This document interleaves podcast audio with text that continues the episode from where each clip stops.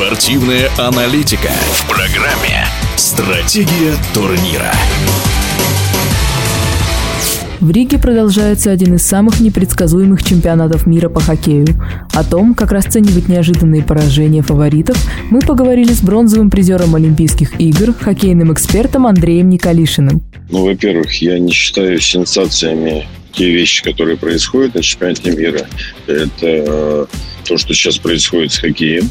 Формат проведения чемпионата мира, тот, который сейчас есть, он э, подразумевает такие результаты команды, кавычка, скажем, из второго эшелона, да, они в предварительном раунде всегда стараются выдавить максимум, а топовые команды нацелены больше на игру уже в плей и предварительный раунд проходят с какими-то потерями, но пытаются наиграть, проверить те схемы, тот состав, который у них есть. Поэтому такие результаты происходят. Ну и плюс еще многие страны поменяли подход к хоккею и сейчас играют достаточно на хорошем уровне. Сборная Канады приехала на чемпионат мира не самым сильным составом, и пока что игра кленовых листьев оставляет желать лучшего. Да, канадцы привезли не самый сильный состав. Да, они начали чемпионат не так здорово, как могли бы и хотели бы. Но канадцы остаются канадцами, и давайте подождем окончания предварительного раунда. Я думаю, что они э, попадут в плей и мальчиками для битья там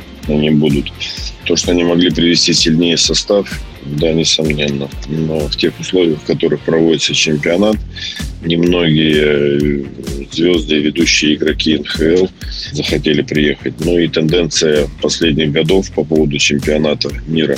Сюда привозят обкатывать молодежь, дают им шанс проявить себя на международной арене и попробовать себя со сверстниками из других стран. В эфире радиодвижения был чемпион мира, хоккейный эксперт Андрей Николишин. Стратегия турнира.